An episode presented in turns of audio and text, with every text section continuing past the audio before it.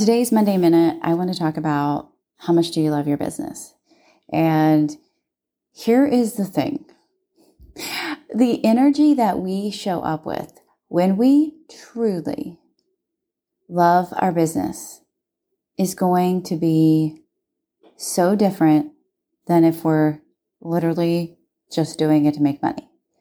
It's going to show up differently in how we show up in our content. It's going to look differently in how we show up when we're doing a masterclass. It's going to look differently when we show up. We literally just type a post. It's going to look so different each way. And so I want you to think about this because I think this is really important. I was in a, on a call, um, with my mentor and, uh, somebody in the group said, we're just talking about how in love they were with their business. They've been in business for like uh, 18, 20 years, right? And they were talking about how much they love their business. And, um, she said, I love my business so much. I want to go to bed with it and I want to rub it all over my body.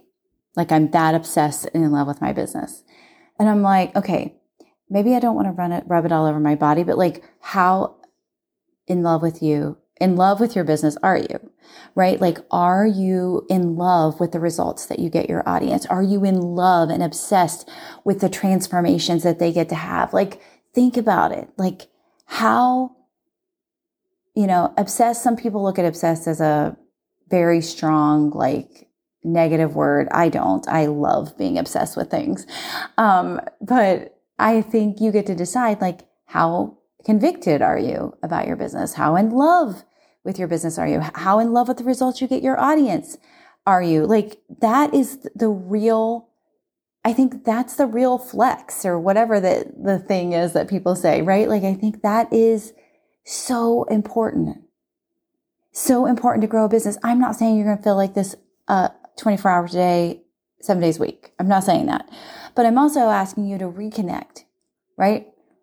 What lights you up about your business? When was the last time you had a client win? When was the last time somebody said, I would not have been able to do this without you? When's the last time somebody said, Oh my gosh, I, this like blew my mind.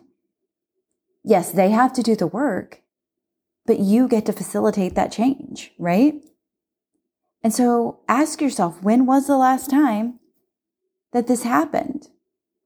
This is why I write down my wins every single day because we forget the good stuff because our brains are wired to remember the bad things because our brains are trying to protect us and they don't want us to ever feel that feeling again. So we love good stuff. We don't need to remember that. But we got to remember the bad stuff. So we have to purposely remember the good times, the good things, the, the wins. You know, I share them on social media in sometimes in the moment that they happen, I go talk about it because it's important. But you know what else? If I share it on social media, guess what? It's there in my archives. It's there in my reminders when I look at my memories the next the next year, right? And maybe I'm having a really low day. I'm like, oh my God, I totally forgot about this. And it also helps remind us that we are good enough. We all have those moments of insecurity. We all have those moments of imposter syndrome. We all have those moments of why would somebody want to learn from me?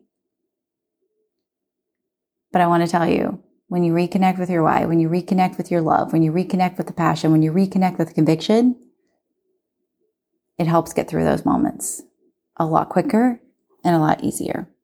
So where can you tap back in to that love? Where can you tap back in to that passion? Where can you tap back in to the joy and the feeling of being so fulfilled when your clients get those results. You get to decide what that looks like, but I believe it's closer than you think. You just get to shift your mindset and remember what it was like when you started this business.